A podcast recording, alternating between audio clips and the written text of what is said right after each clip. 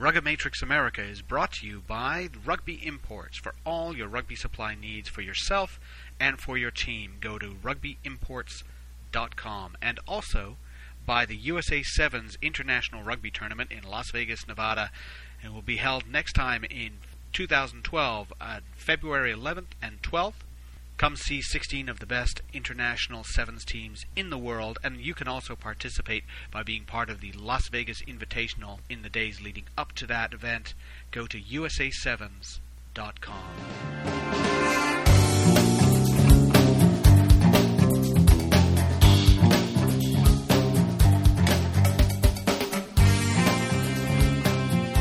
This is Rugged Matrix America. Welcome everybody to the show. This is Alex Goff from RugbyMag.com. We are joined uh, ultimately by four different people, which is pretty exciting. And uh, we have uh, Pat Clifton from Kansas City and Bruce McLean, uh, usually in New York, but you are off on the Cape, uh, enjoying the summer weather. How you guys doing? I am on Cape Cod, the home of your mom, and and it was so interesting that to find that your your mom lives in Cape Cod, and then and then to find out that you went to the University of Rochester, and Dan Payne was very excited about that. It's not Cape May or Cape Horn or Cape Hatteras. It is Cape Cod. That's where my my in-laws live there now. They they have since moved out of New York, but yes, it's very nice to be here. Loving this show. Rich Pohlidal, Dave Sitton, it's going to be some really, really good discussion on college rugby, which is necessary. Well, yeah, Cape Cod, great place to be in the summer. That's right. University of Rochester, a fine institution. Um, so, Pat, Pat, are you uh, broiling out there in Kansas City? I am. The closest I'll ever get to Cape Cod is a bag of potato chips from the fast stop down the road, with Cape Cod written on the uh, on the bag. But yeah, it's it's still hot here in Kansas City. I can't figure it out. We get every we get the worst part of every uh, of every freaking season on the planet. You could also get those Cape Cod scented candles. That would that would be all right too. That would. I'm a scented candle guy too. Yeah, so. yeah, I, I think that'd be great. I will say, after the last show, Dan Payne was very excited because his brother Seth, who used to play in the NFL, owned several Golden Corrals in Florida, and was really excited that two people of the physique of Patrick and I are connoisseurs of their cuisine. and he was very happy that that we were able to discuss the cuisine of the Golden Corral. Seth Payne running Golden Corrals in Florida. That's awesome. It's great to know. Uh, on more elevated topic, we have uh, two guests coming on the show, and we're actually going to stagger them a little bit. So um, our first guest, and that is the director of rugby of West Point, Rich Pohlidal, who has, uh, in my opinion, one of the um, one of the best rugby coaching jobs out there because not only do you get to coach rugby at a, at a wonderful facility, but you uh, get to coach some of the, the best and brightest uh, young men and women uh, in this country has to offer in helping train future uh, officers in the United States Army. So, first of all, Rich, welcome to the show. Thanks for having me, guys. And uh, uh, you had a very good season in the in the first year of the College Premier Division. Uh, once again, we're among one of the top programs in the country.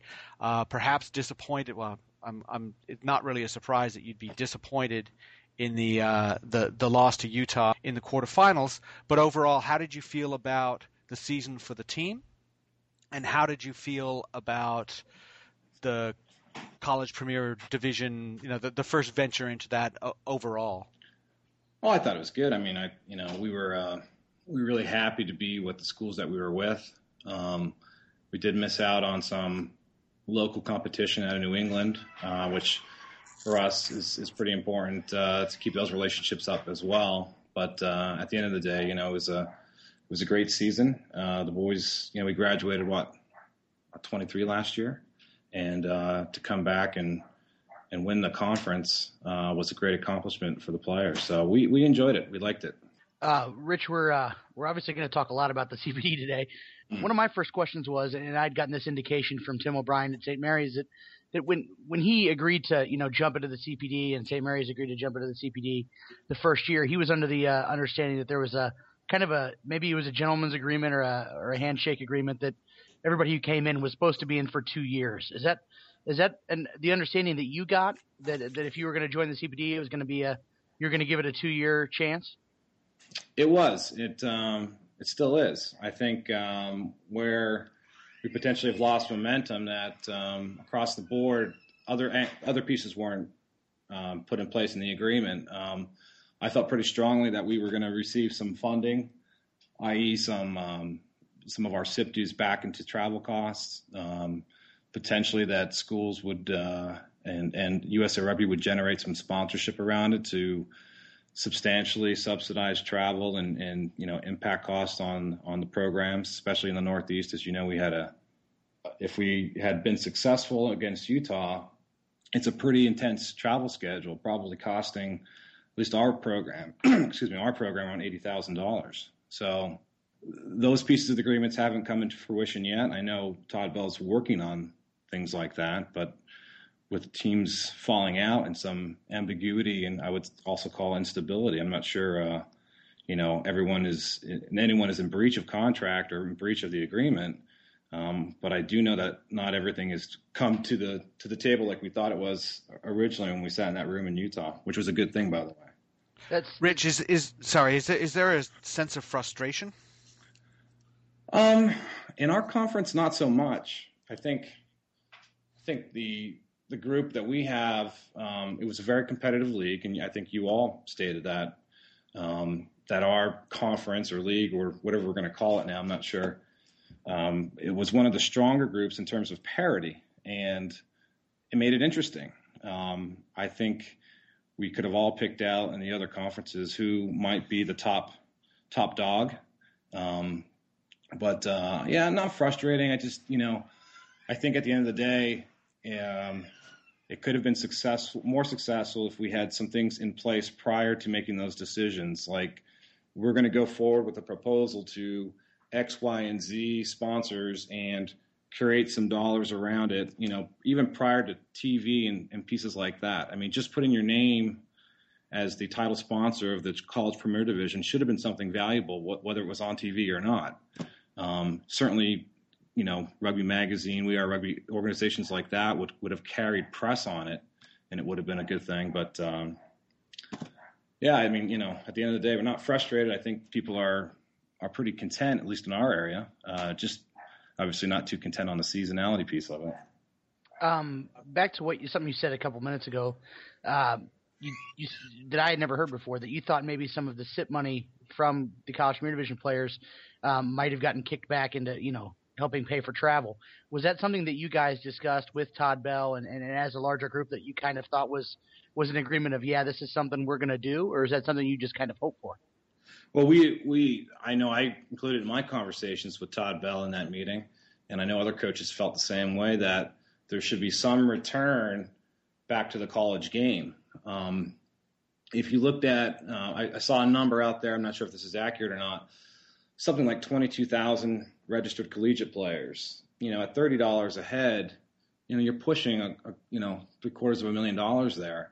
Um, what does it cost for you know CPD Division One, Division Two, Division Three teams to travel somewhere, and could those could some of that money be been generated or, or pushed back uh, into the college programs when it came to semifinals and finals time? I think the other piece that we're, we're kind of not talking about here, but I potentially bring up the, the, the CPD basically said, "Hey, we're going to do one competitive season," which I think was really really important because again, fall, spring, whatever you want to say, and there's different opinions across the board, and you guys probably know where I stand, but uh, it, it consolidated our competitive rugby, meaning competitive rugby towards a championship into one semester, which we really, really never had on the East Coast before. That's why that was a big mover for us, and that was the big, big uh, key point, or, or a key point rather, for us to make that decision to go forward with it. Well, about the seasonality, Rich, you you've come out rather publicly to say that you feel that the game should move to the fall. The, and when I say the game, the college game, the, the, the top college season should be early September through into December with a you know a national final in early December. Uh, you, you, make your case for that. and I, I know sure. there's not enough time, right? I thought it kind of did. Um, yeah. Well, I mean, the the case for is, is, I guess there's a lot of different pieces to it, right? But the the dominant points are we have a sevens opportunity that never existed before.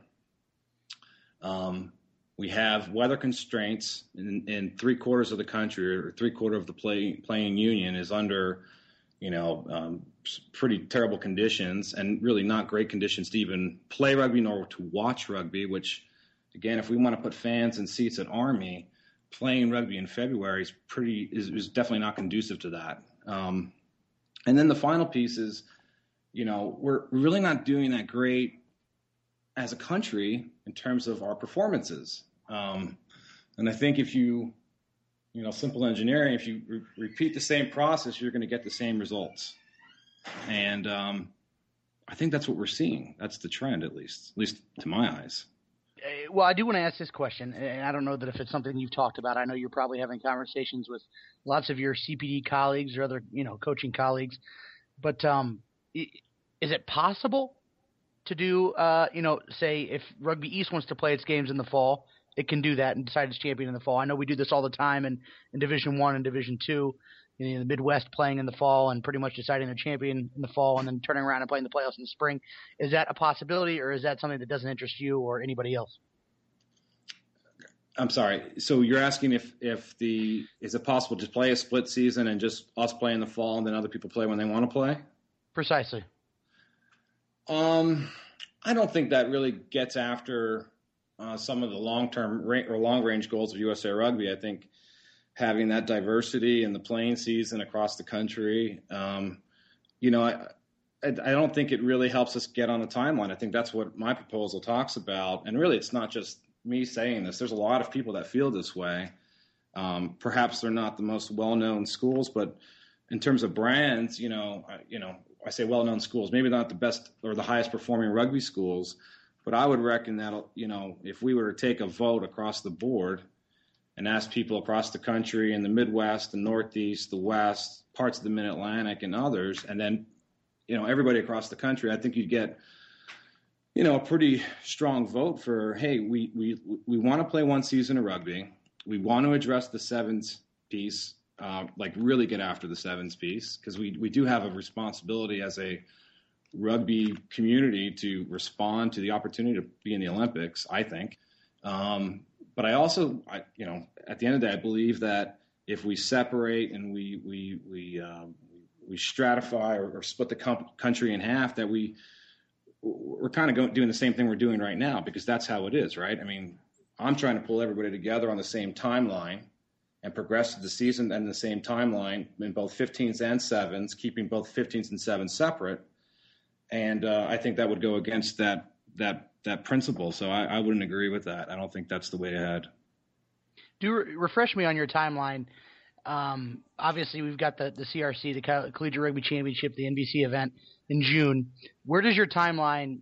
USA Rugby is obviously trying to get its own sevens championship together. Um, how does your timeline account for that, and where would that be, or would it be in conjunction with the CRC as far as what you've drawn up? Well, I think USA Rugby's trying to figure out how to put sevens into the collegiate level of play.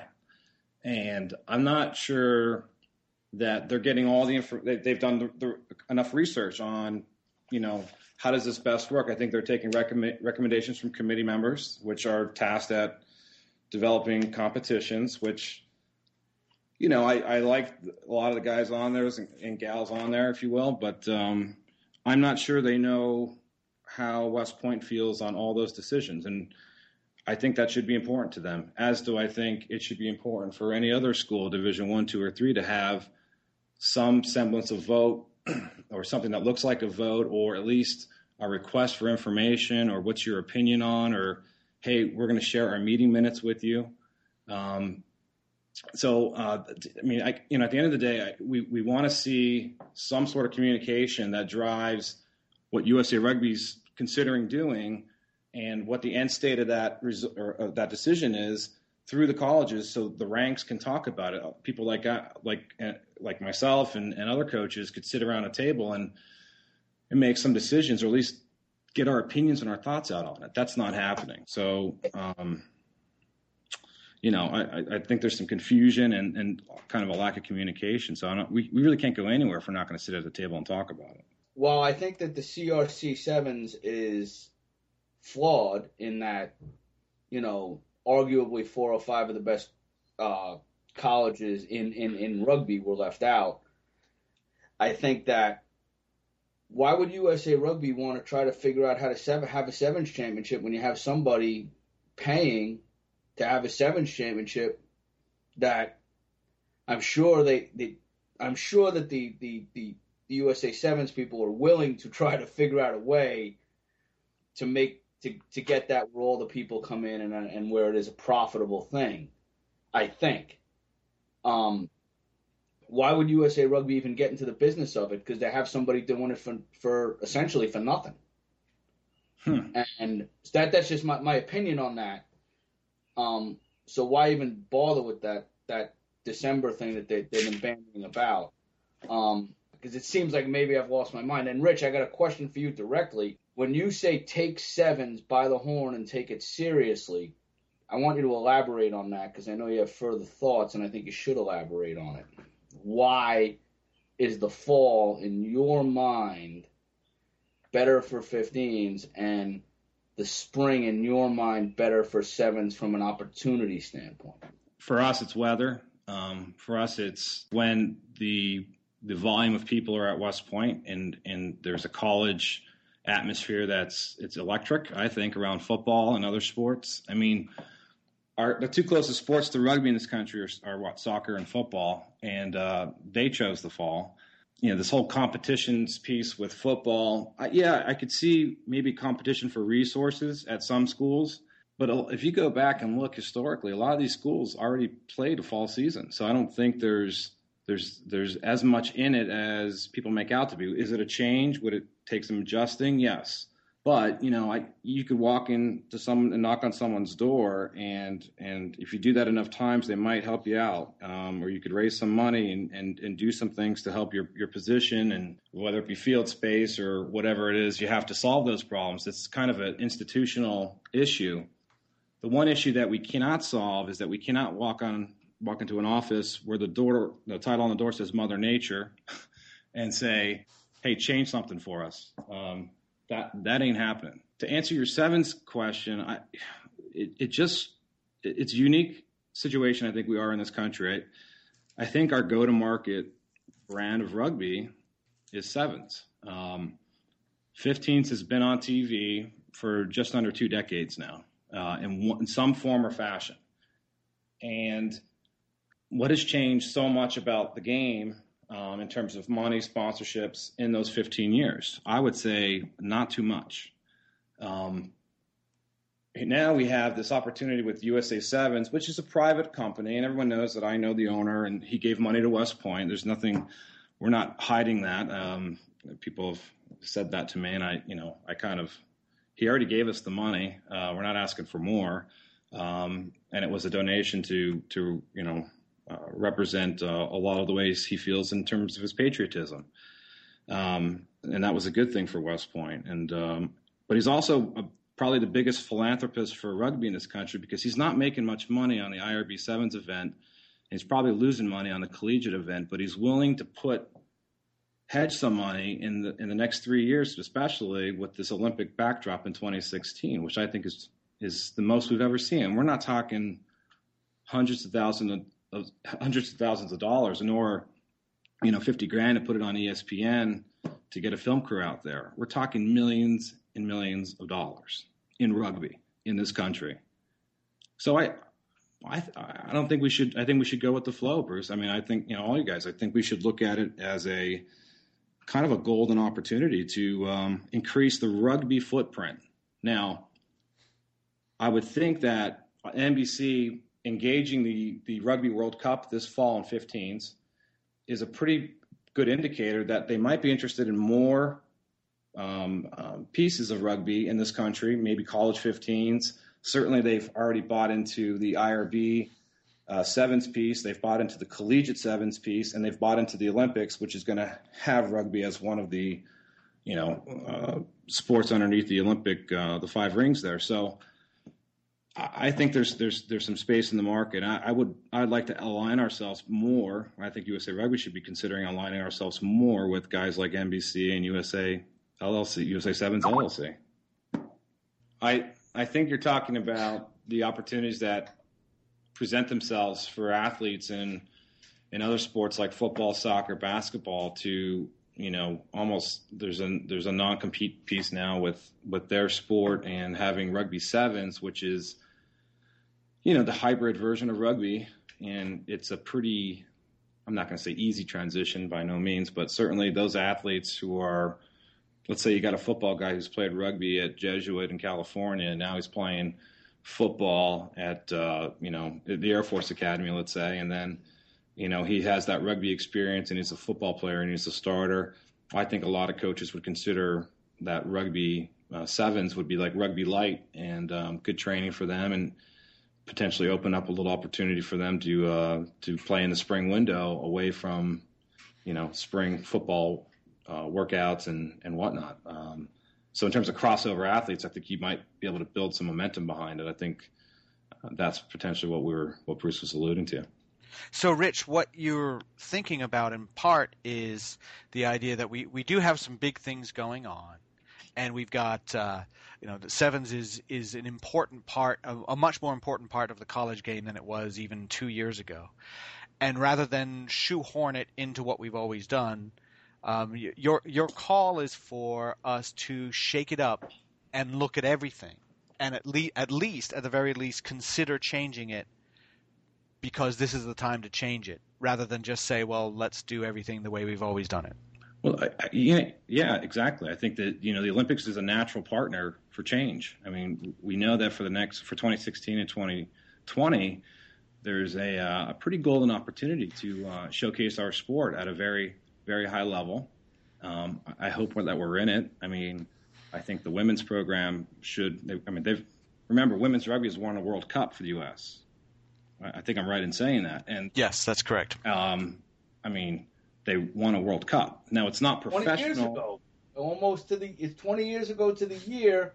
About a month ago, 20 years ago, a month and a half ago. Well, right, yeah. and it, but that's because there's not there's there isn't uh, professionalism in women's rugby across the globe. So we're we're combating professionalism external to the U.S. and um, boy, you know, it, it, think about this: 2015, you're watching the Rugby 15s World Cup, and then after the World Cup in December, this is my proposal. I guess I'm selling it a little bit here, but um, then you watch the collegiate championships. Maybe the semifinals and finals are on on TV in December. It can happen. Obviously, we would like to play someplace warm or than West Point uh, in December, but the first weekend in December, right after Thanksgiving, is a pretty fertile piece of uh, piece of time. Uh, I know there is some football going on, but not everything. And then then you break into the IRB Sevens event in February, and then you break into a collegiate seven series across the country. We start in the warm states when it's cold, and we, we, we move further north when uh, the weather begins to change in late April and May. And then we, we, we try to push in the championship, um, the CRC, into May, into the academic semester. I think, I think we could do much better in terms of crowd. Um, and I also think we should be playing Friday and Saturday. I mean, I think we should include BYU. I think we should, you know, we should be more inclusive of all the teams. I mean, I think that if BYU Arkansas State and Life were involved in that tournament, we would have we would have had uh, well, at least I could speak for Army. Potentially, we wouldn't, wouldn't have finished as well as we did. Potentially, I mean, the guys were pretty motivated, and I'm not going to undercut their efforts, but um, there are some good teams out there that weren't weren't involved. So, in, in summation, Rich, why don't you briefly sum up what your uh, what your timeline is um, and what your plan is?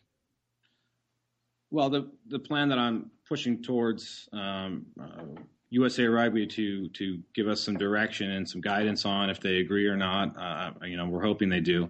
Is you know basically play the fall 15s schedule, which if, we if we say seven or eight league matches to a championship takes us to about December 3rd, and then everyone does their exams. They go home for Christmas or Hanukkah or whatever their their thing is, and then you know we start up again in February, uh, we look at uh, having a, a, large tournament around the IRB Sevens event for Sevens teams, a 24 team tournament. Maybe we, we leave Thursday, Friday, Saturday, Sunday. We're out there. Um, you know, we we also open up the the market a little bit to get into the high schools. You know, we're not having uh, sevens is going on, but we don't have a championship 15 season going on, so allows us to invest a little bit more times into the high schools.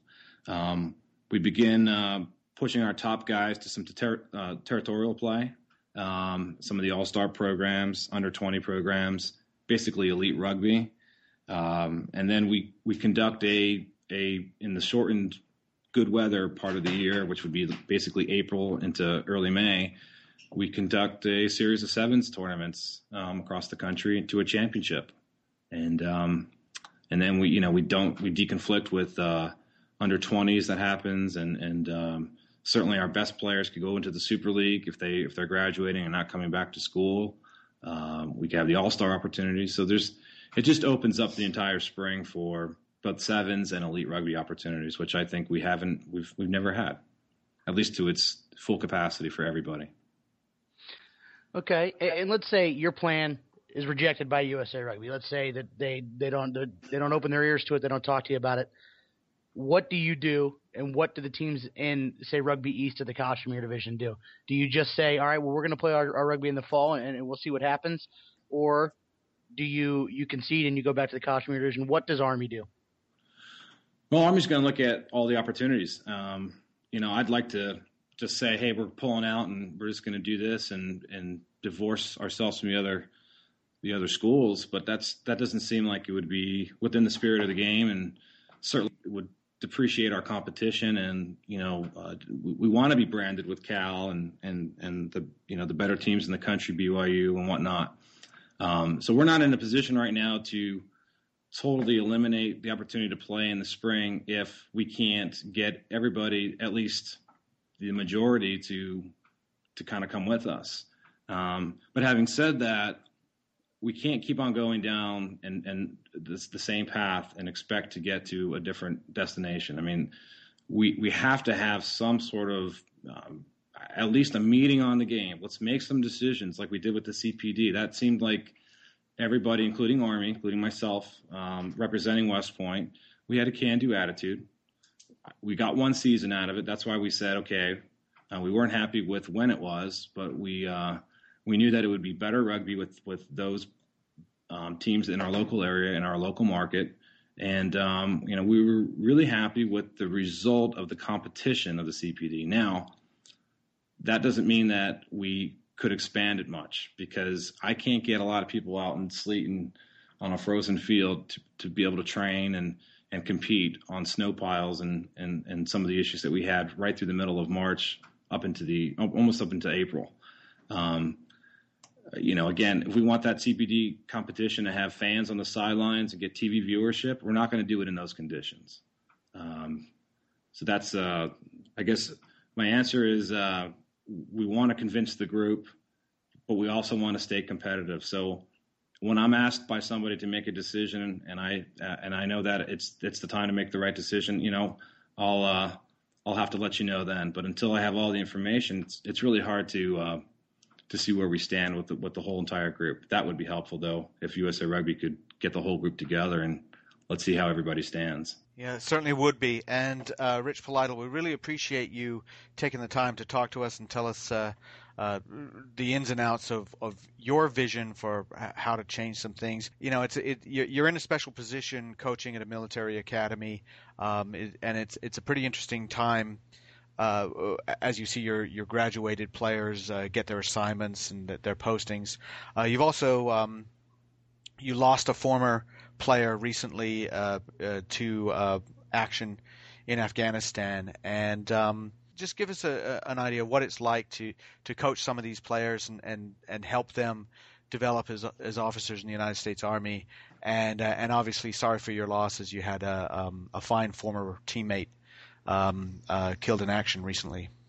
Well, I, I, appreciate you saying that. Um, it's it's a pretty uh, it's a big responsibility. It's it's very humbling. Um, we literally get to work in the company of uh, of heroes, of, of young men and women who made a, a, very early decision in their lives to commit themselves to our country and the defense of our country. So, um, yeah, Dimitri, uh, that was a very. It's it's still tough. The funeral's this Friday, and um, you know we, we were able to wrangle his jersey out um, and we got it framed and we'll put it in the building. His his wife Katie, of course, played for the women's program in, in 2009 and, and graduated with him.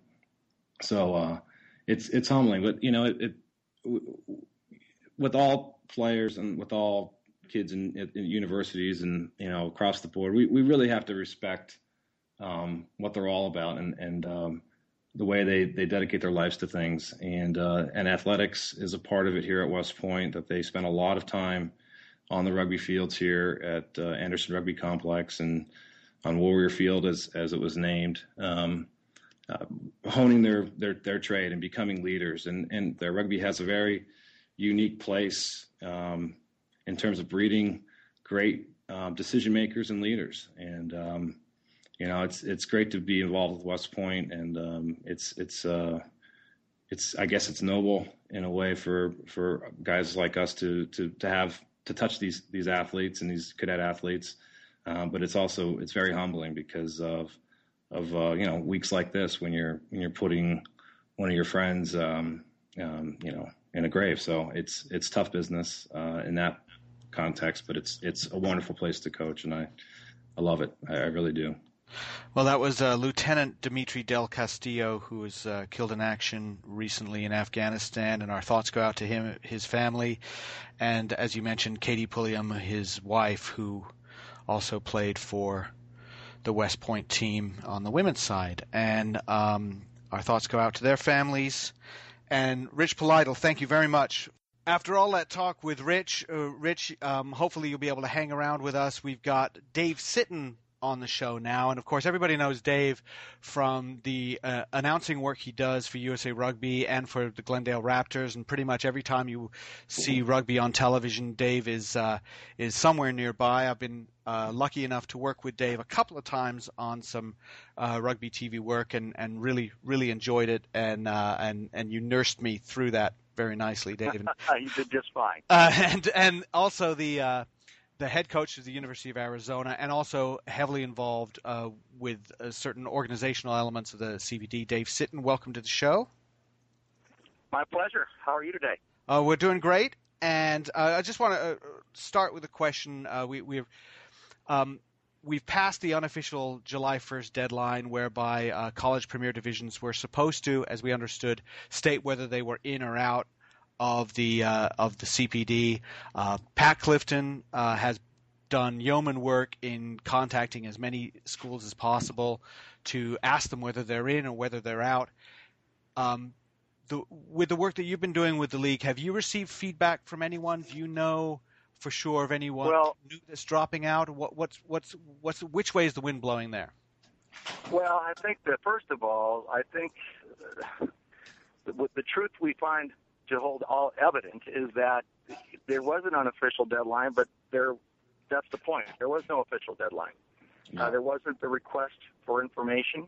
There was not a specific, any specificity about what it is we're attempting to do together and when it might be done. So it's a little disappointing that that's what we're dealing with right now. And uh, quite frankly, I don't know. I mean, we are when I say we, my colleagues out west, we talk every day, and, and uh, what do you think? What are we going to hear? And our conversation starts very much like yours just did. Uh, your queries about, uh, well, who's in, who's out? We don't know. Uh, it's the 6th of July, and you're right, six days of, five days have come and gone, and we don't know anything more than we did on June 1. Is that a communication problem? Is it an organizational problem? Is it something? Should some a well, leadership I'll issue? Simply ask the question. I'll ask the question out loud. Who is responsible for for the administration of the CPD? Um, I don't know my my esteemed coach uh, Rich uh, over at Army understands that. I don't. so, so I mean, I, ultimately, what is what is the responsible body for, say, the roll call that you just mentioned? USA Rugby. You, you should, yeah. yeah. Right. So, so somebody USA Rugby, Todd Bell, taking that roll call, That's that's what I believe would be the case in, in the normal uh, business operations, but I don't know that for sure, and and uh, that's part of the problem. I think, I, and I'm speaking for guys who don't know that for sure, and there are a lot of coaches out west that I speak to on a regular basis. Let's just get one thing straight too. We have asked Todd Bell to be on this show, and we asked Todd Bell to be on this specific show, and I know that there's people out there who email and don't even get the and call and don't get the courtesy of a response. Some people do get the courtesy of a response. Now I don't know Todd Bell from a hole in the wall. I wouldn't know him if I tripped over him, but and, and since I'm fat, I could trip over a lot of things. But the, the end of the day is that Rich, Yes. Dave, who is in charge? And and we'll start with Rich. We'll go to Dave. Like, who are you looking for guidance from, or do you guys? My personal opinion is get yourselves in a room and say and hammer it out and come out with an agreement or something. But I, it'd be interesting to hear what you guys have to say because I have no skin in the game and nobody cares what I think. Um, well, you know, I, I won't speak for Dave, but I, I always the the most information I ever get is from other coaches, and the, the the guys that I would hope would hold me accountable and I would hold them accountable are other coaches of of any program, not just CPD or D1, D2. I mean, um, we are our own community. Um, it's a pretty unique group. There's there's professional full time coaches. There's stipend volunteers. There's full volunteers. I've I've been at all three levels there, and um, they're smart people. They're intelligent. They're resourceful. Um, so I I I think that we uh, as a group probably need to communicate more with each other, and, and per- perhaps not even um, wait for USA Rugby to facilitate it, which I guess many of us don't anyway, um, or we'd be also be serving for you know those who stand and wait. So um, I I do think that uh, you're right, Bruce. In, in, a lot of ways, we need to get in, in, the same room, like we very much did with the CPD in the first organizational meeting, which you know a, it was a coach Clark led initiative, which I you know we agreed to as well. I I you know got us to one season, and um, it's good to be around those guys because they I, I, learn more and more every day when I get to speak to uh, great coaches like Dave over there in Arizona. Well, you're very kind, coach, and I can only imagine what it's like in your world where you uh, work with people who understand very well command and control. And uh, quite frankly, I don't know about any command and control of the CPD right now. I just don't, and that's kind of disappointing. Uh, and I think that's part of a problem, and quite frankly, maybe that's part of the discussion we need to have about how rugby is structured in the United States. I don't mind paying taxes here and there, but at the same time, I look at every other successful American sports model, and uh, I think we could all agree that uh, most American sports are uh, envies of the world. Not all, and not, we're not perfect by any stretch, but I think we're all understanding that when Americans put their minds to it and administrate games, uh, they can do it pretty well, even despite the shortcomings of of uh, our temperaments, uh, etc. But I'll give you baseball as a perfect example, and, and the model goes straight down this way. Believe it or not, the commissioner of baseball, Bud Selig, is actually the commissioner of all baseball in this country. Most people don't realize that, including Little League. But the commissioner's office elects to let Little League people run Little League games. They let high school people run high school games. They let the college people run the college games, et cetera, et cetera, et cetera. And I'm, I've often wondered when it's time for USARFU to pay attention to the Eagles. They can still tax everybody or whatever they need to do, uh, and, but then start developing structures for uh, various levels of rugby, which are wildly different. They are not one size fit all. I happen to, um, like uh, Rich, I am enlightened every time I get around our guys. Anybody in rugby who thinks they know it all, first of all, is damaging to the game. And what I learned very quickly, yeah, I've got 35 years in a, as a college coach. I've attended all kinds of uh, coaching sessions around this country, around the globe, like Rich has.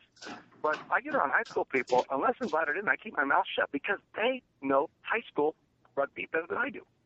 And I accept that. And I'm starting to wonder if it's time that college rugby and high school rugby and grade rugby, whatever we're going to do with these things, start managing themselves a little bit more. Just as you both suggested previously, maybe we do get in the room and start running it, just like college baseball coaches have their association and they manage their game.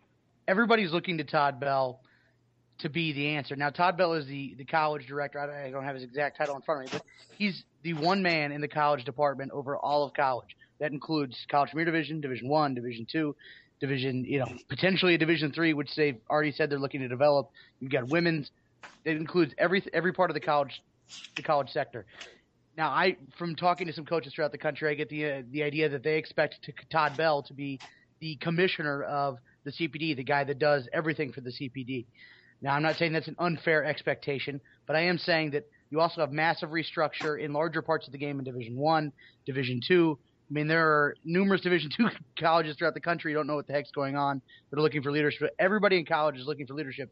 But when this came together, were there not representatives from each conference uh, created? I know. I, I want to say Dan Payne was originally the guy from the South. Um, I can't remember all the all the different representatives from different parts of the country. David may have even been you from the West. But weren't there different representatives from each part of the uh, from each conference? Isn't that a body of government that you've already got that them in concert with Todd Bell that, that could answer these questions and, and do these polls and those things for you? That's a great question. So so here's the here's we get and I don't have the answer for you right now because I'm not aware of any any structure of the CPD. And Rich, I'll, I'll defer to you. Are you aware of any written structure of the CPD?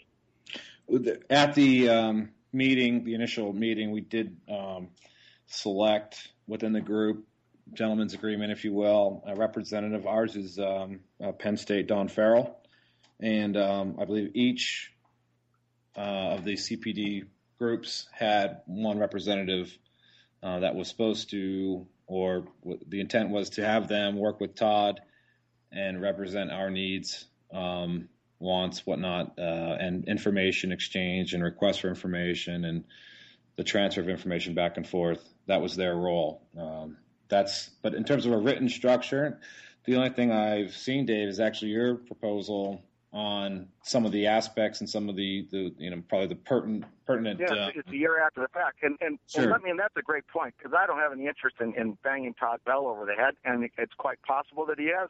Too, there is too much expectation of all of college rugby for him.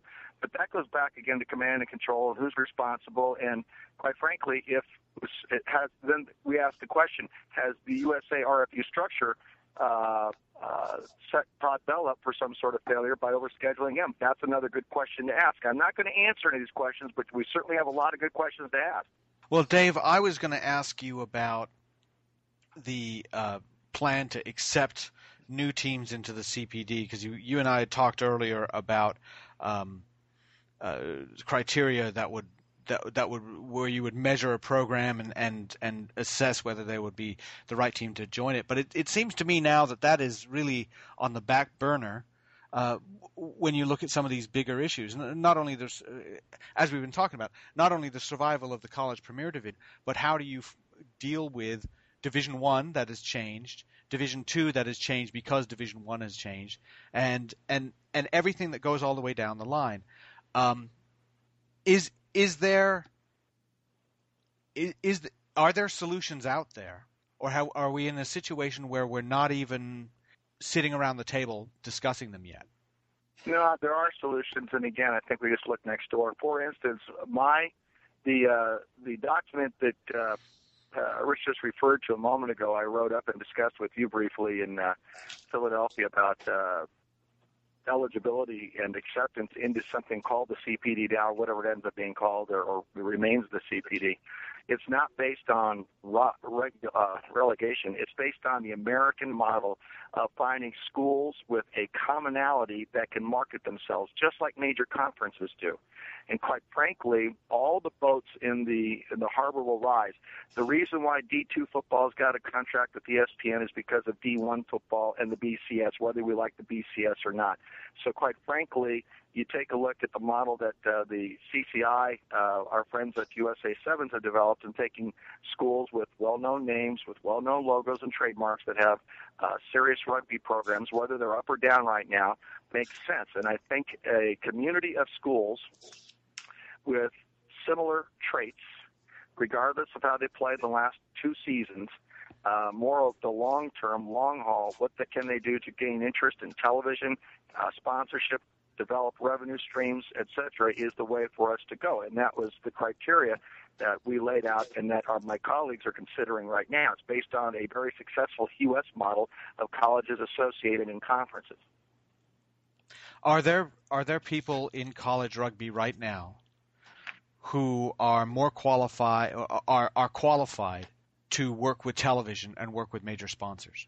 Oh, there's several schools that can do that. And and what happens is, is as several of those schools step forward and become more familiar to television audiences and crowds, then alumni and uh, you know, don't, don't forget we're Americans. We, we like to be challenged. We like to keep up with the Joneses. And I tell you what, after people watch uh, regular season games from the remodeled Witter Stadium, and and Arizona State has access to the women's soccer stadium, which is a good television venue. Same thing is true at Arizona. Uh, obviously, we've seen that Utah can do a good job at Rio Tinto. Uh, we we know that uh, uh, Rich has a beautiful facility along the Hudson River, which I've been privileged to see. Uh, and and start working your way around the country, people are going to go, hey, this college rugby does mean something. Uh, there is something to it. There are people in the stands. There is interest in it. There is value in watching these athletes, student athletes play. So uh, to answer your question, yes, I think if you go around the country, we probably, if we could cherry pick right now, we got 22 schools that, uh, just off the top of my head, that I think have television venues and could deliver sponsorship value.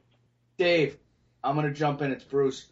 You talked about all the value and, and, and all these wonderful facilities, and, and one of the things that in the in in the Northeast, in in the Mid Atlantic, in in the Upper Midwest, there's a you know a heavy population, and essentially during the early spring, rugby's unwatchable. It, it's just unwatchable. You you can't even go out. So and and and I'm not saying that this is the answer. I just want to know where do you think this has to go. In in, in the event that the CRC, the uh, Collegiate Rugby Championship Sevens, has to be hosted in, in, in June due to you know different sporting event things, and that's when it's going to be. Where do you see this as something that has? Where do you think it's best to go? I'm not saying it has to go. It's best to go. You are you are now the Bud Selig of rugby. What's your vision? Uh, Needed to ask. I have off to Coach Pohlidal because he's recently rich, uh, written some very well stated uh, position papers about changing uh, our order of uh, our orders for uh, uh, staging 15 aside rugby versus 7 aside rugby in this year. There is no perfect solution of which I am aware. Uh, somebody's going to have to be, be torn at some point because the schools out in West, generally speaking, not 100 percent generally speaking, look forward to the spring having their facilities, etc. They want space from football. What you just spoke about in the Midwest and uh, Upper Atlantic, Eastern Seaboard is absolutely the truth. Uh, you got a disparity there where teams in the month of March can't, you know, the first two weeks of March can't possibly go outside. We have that even in our league up in the Colorado area. Uh, Arizona, Arizona State enjoy great weather that time of year, and, and our friends to the north, they're uh, they're indoors, they're practicing indoors.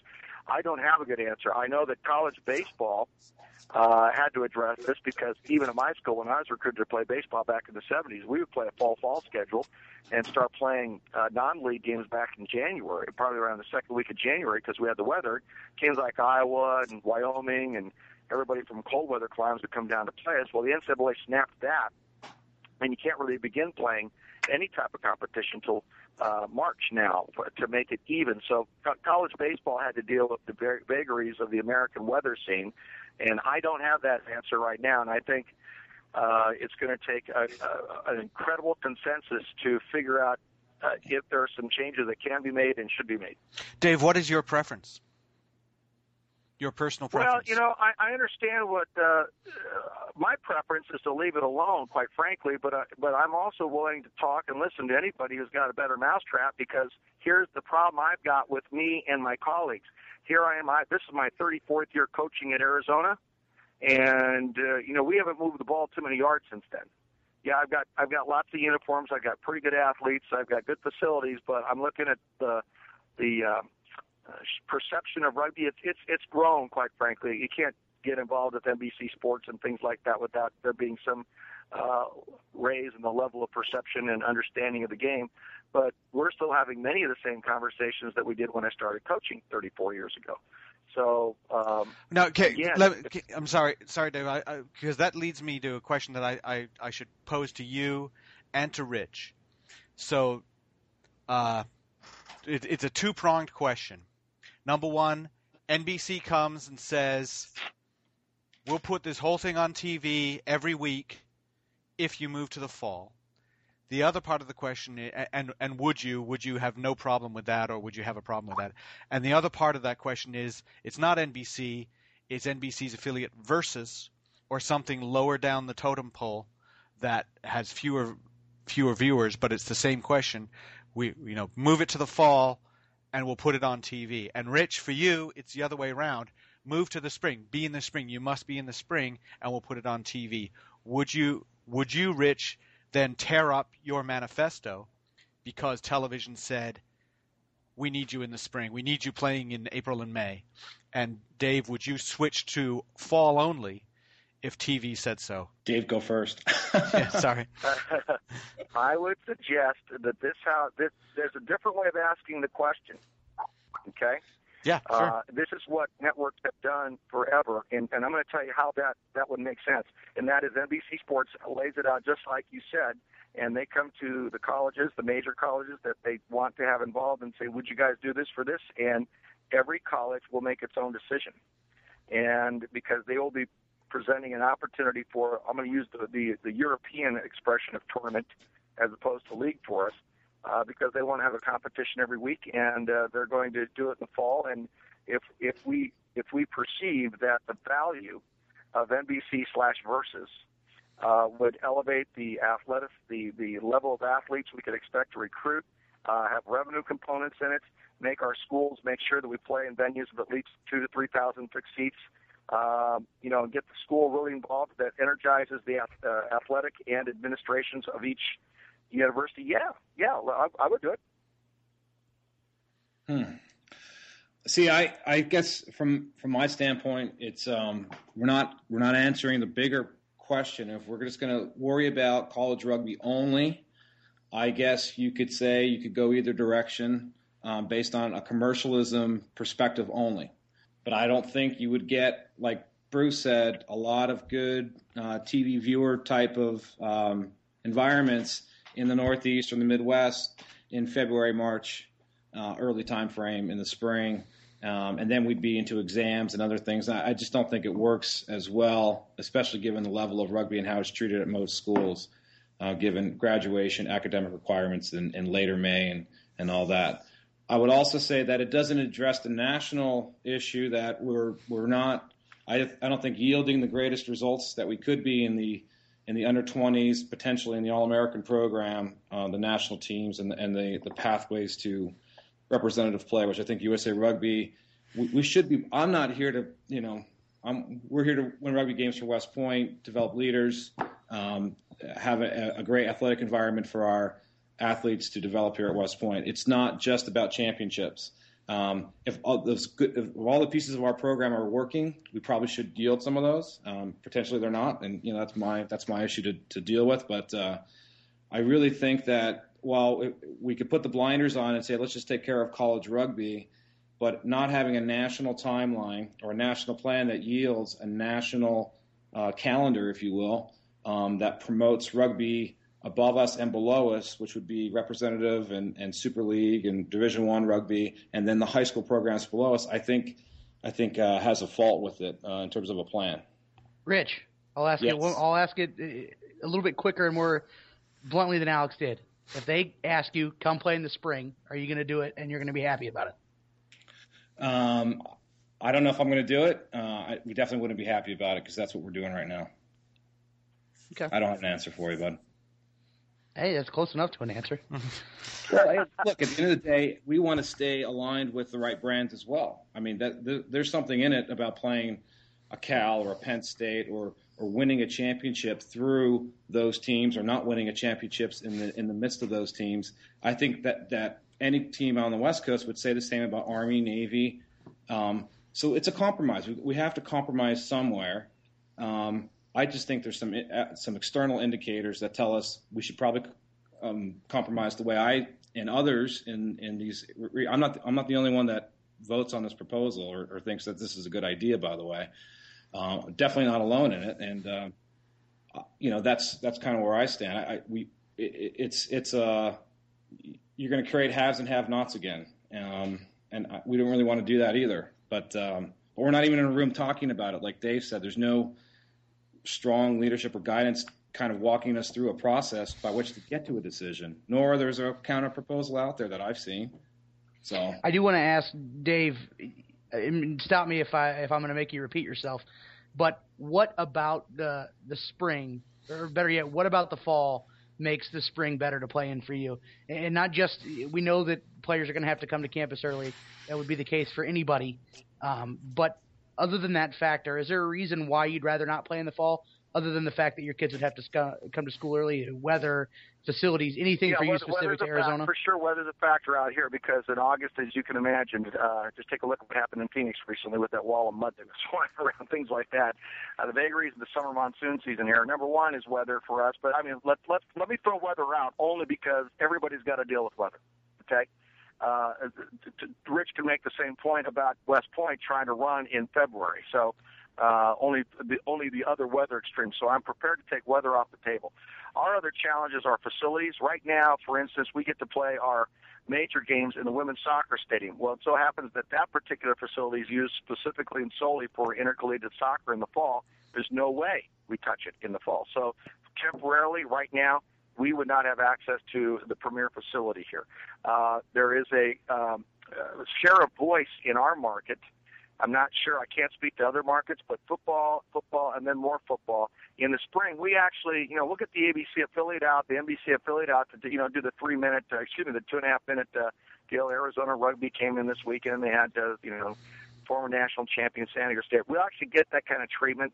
Uh, the paper takes us a little more seriously. The uh, the Agate page of the Arizona papers uh, this year ran the standings of the uh, CPD West. We went to the editors. They got that in there. So those things right now usually aren't available to us in the fall. The other interesting thing about grass in Arizona, and this is a real issue, is that grass in Arizona dies around October 5th, 6th because of uh, the transition to ryegrass. So you need about six weeks every fall not to be on your field, uh, which would be the heart of the fall season as we transition and plant the new ryegrass.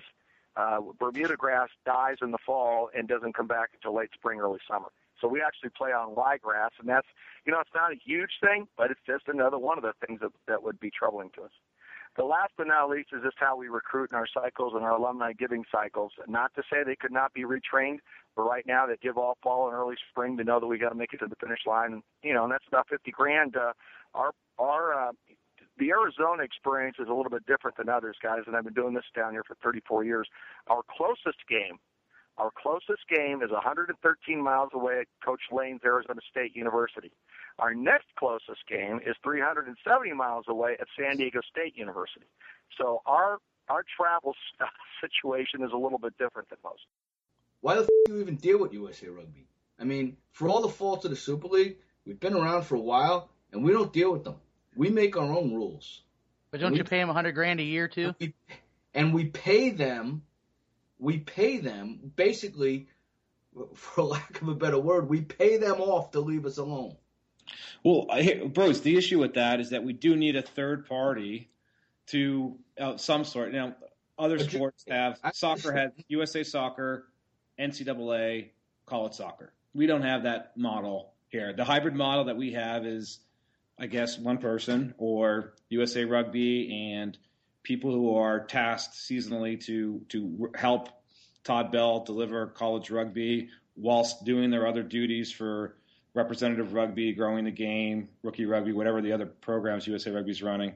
Um, that is, we I think, uh, and I, I, would I would say Arizona, Arizona State, Cal, BYU, Utah, Army, we deserve a little bit better organizational structure to to represent us within the governing body then and, and help us deliver our our rugby uh, than what we have right now. And I'm not saying that Todd's a bad guy. I just think Todd should have 20 people working for him and and, and potentially you know um, or at least maybe maybe it's not people. Maybe it's just the way we, the processes aren't are convoluted. I mean, there's committees that are making decisions about our game, who I can't even tell you who the people are or where they coach or where and, they're and, from. there- and and there's my problem. That's an issue.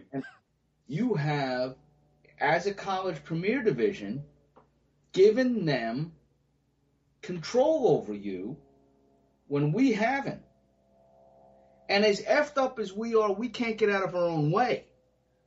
Mhm. So, but we haven't given them control over us. Yeah, Dave, you know, to to one of your points that you said before, and I think you know, Dave, to your point about you know the feasibility and and you know, I think there's greater and even more significant challenges. Like, what do we say to the kids at University of Minnesota University of Wisconsin who want to play 15s? Um, and they say, we say, hey, the only part of the year to do your 15s really is the is the spring, and they've got, you know, maybe the first last two weeks of April, the first two weeks of May before they graduate to do their 15s. I mean, we don't want to be doing that, right? We don't want to be. Do do we want to be taxing them with 15s and sevens in the same part of the year? No, I, I know that that I know that that is over the skis. Uh, and see, that's the thing. That's the other elephant in the room that we did not discuss. And Rich, you brought it up. And to this extent, I, I am not sure how seasons work quite yet. And I did have a meeting with. Uh, I did uh, honor my uh, my um, pledge to you, and I did go up and meet with Gary last week and Thank talked you. about it very seriously about all these things up in Tempe at Arizona State. But Thank you. know, the other elephant in the room that we didn't really discuss is is what to do now about this incredible opportunity. Let's face it. I'm going to bet right now that half of the Olympians in 2016 are in our programs today or in the next two years. Well, they're Uh, freshmen and and so. Sure. we've got seven aside now. This is brand new product that we kind of, you know, I'm, I'm a 15s coach. I mean, I kind of looked at sevens as this thing over in Hong Kong, which I thought was fun. It was interesting, but now sevens has got an entirely different uh, identity, an entirely different value. Dave, And I, and I, and I, I'm- I'm- honestly, Dave, I wanna I'm, I'm jump looking in on that. cons- a lot of guys are Dave, smarter than me who are going to be able to tell me this is how it fits. Right. I mean, that's and that's where I'm getting my information, Dave. I'm not. Uh, at the end of the day, the, the go-to-market brand of rugby that, frankly, it's funded right now to go to market, and it could be we could increase our exposure by having more sevens because they need material, they need content, um, specifically between the IRB sevens event and right now the the dated June event, uh, the CRC, but which should be moved to May if we get our druthers boy, we could put a lot of sevens events on TV at, at great college campuses featuring, you know, 16 teams in two hours. I, I just can't find how NBC, given their stake and their, their hedging already with 15s, uh, World Cup, IRB sevens events, and some of the World Series on, on Universal, and then the CRC piece, which we all know the majority of the sponsorship was brought in by NBC. I, I, I just can't think that they wouldn't want more content or that that wouldn't be better energy to, to do it during that time of year and pluck it out into December. Who's going to Well, watch? th- th- and this is what's hard for me personally because I'm looking at a world where we will soon be having a discussion sometime in the next 30 days with the Pacific 12 Conference. As you Yeah. know, Pacific 12, very similar to uh, Big Ten, has just uh, developed its own television network, and Right. it, it is possible that for sevens, the Pac-12 would sanction the Pac-10, excuse me, Pac-12 sevens championship and put it under their television umbrella, and there's no way they would do that for 15s. Drives me out of my mind, no but it's the sad but truth. believe it or not, we are out of time and probably over time. But um, I, you know, I love. I, I wish I could have you guys back, and I and I think maybe we should have you guys back, and maybe we'll mix it up a little bit. Um, but I really, um, really ha- have enjoyed listening to you guys uh, go back and forth on on a number of topics. Just quickly, I was going to say this is a, this is Coach Clark and I had a three-hour conversation, very much the same like this. I mean, there's no one that's sticking, you know, uh, pins in people's eyes here or, or dummies of their, you know, like like likeness. Um, it's it's about okay, you know, where's where's our leadership? Can we make decisions on our own? What's the best course of action? What about commercialism? What about player development? What about the sevens thing? There, there's just no platform other than places like this, which is great to, to discuss these things and, and to make good, coherent decisions um, and lasting decisions that, you know, we achieve some sort of lasting endurance in our sport and, and growth in our sport. We could say we've had minor successes in different locations, but they're never synergized. They're never brought together. And a perfect example is guys like you know on my team or, or Cal's team who weren't playing under 20s this year and playing in the sevens. I mean, God, it's undercut our national program, and we had a choice in that. We we all did, but you put the best thing that's going for college rugby on TV in a national on the national on NBC, not ESPNU, Z13, you know whatever classic, NBC prime time, and you expect our organizations not to respond with uh, a full out effort and send our best players like you know some of the guys on my team to to under 20s to play in Georgia and and not play against Navy on national television. I mean, you can't ask that, and that's a that's a that's a leadership organizational issue that has to be addressed. Uh, you've just wrapped it up. We, we started with Dave talking about the the leadership issue and where's the leadership, and we end with where's the leadership. And I think I think you get a communi- a, a combination of communication and leadership, uh, and and maybe we can address a lot of these issues because you know there are, it, it it's all interchangeable. I mean, it's all interconnected. Um, Rich Pohlidal with West Point and Dave Sitton with the University of Arizona, uh, and and much more than that, not just those things, but you guys do a lot more. Uh, thank you very much for being on on the show. We really appreciate it. Enjoyed the visit, gentlemen. Thank you. Thank you, Thank everybody. That's great. Well, thanks a lot, guys, and um, I, I, you know, hopefully we get to revisit this. This is great. Alex, I really think that was a I think that was a great conversation and I think it was something that where we weren't necessarily prepared for them to be so open and honest with us and I think that we need we need to follow this up with a with a further discussion. It, it still is is disturbing to me that, that Todd Bell has not answered our request to be on the show. I think that it's very important in his role, and I think that it's very important for him to at least come on there, and, and I and I think that we need to deal with that. But as far as I'm concerned, I was, you know, the point that was made about Major League Baseball and how he's a commissioner of everything at Bud Selig, that is, but he allows the different levels to run themselves by themselves. I'm not saying that baseball is run perfectly, but I, I am saying that there were some really interesting points brought up by both of those coaches at major universities that really can tell us a lot about where we can and where the potential is to go with this game. And and and they have great ideas, although they may not see eye to eye on everything. I think that they agree on the direction, and that and that's important. A Yankees fan liking uh, liking the baseball analogy and thinking that things are great in the game of baseball. Shocking. You should be a Royals fan. Try it on sometimes. It's not so wonderful. Oh, I don't think things are great in the game of baseball, my friend.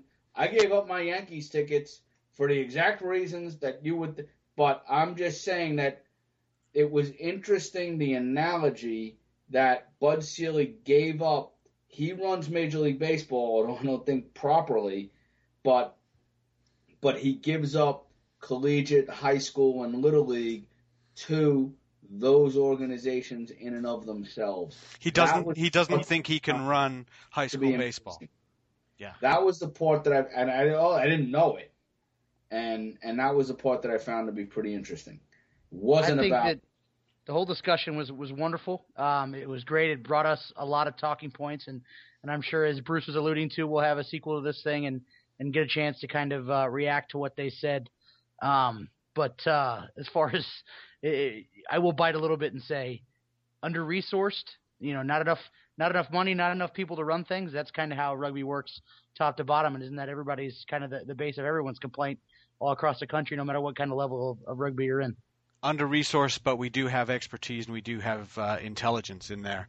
I really loved. I think that was a great word there, Bruce. It was candor, and it was great to hear the candor from both of them.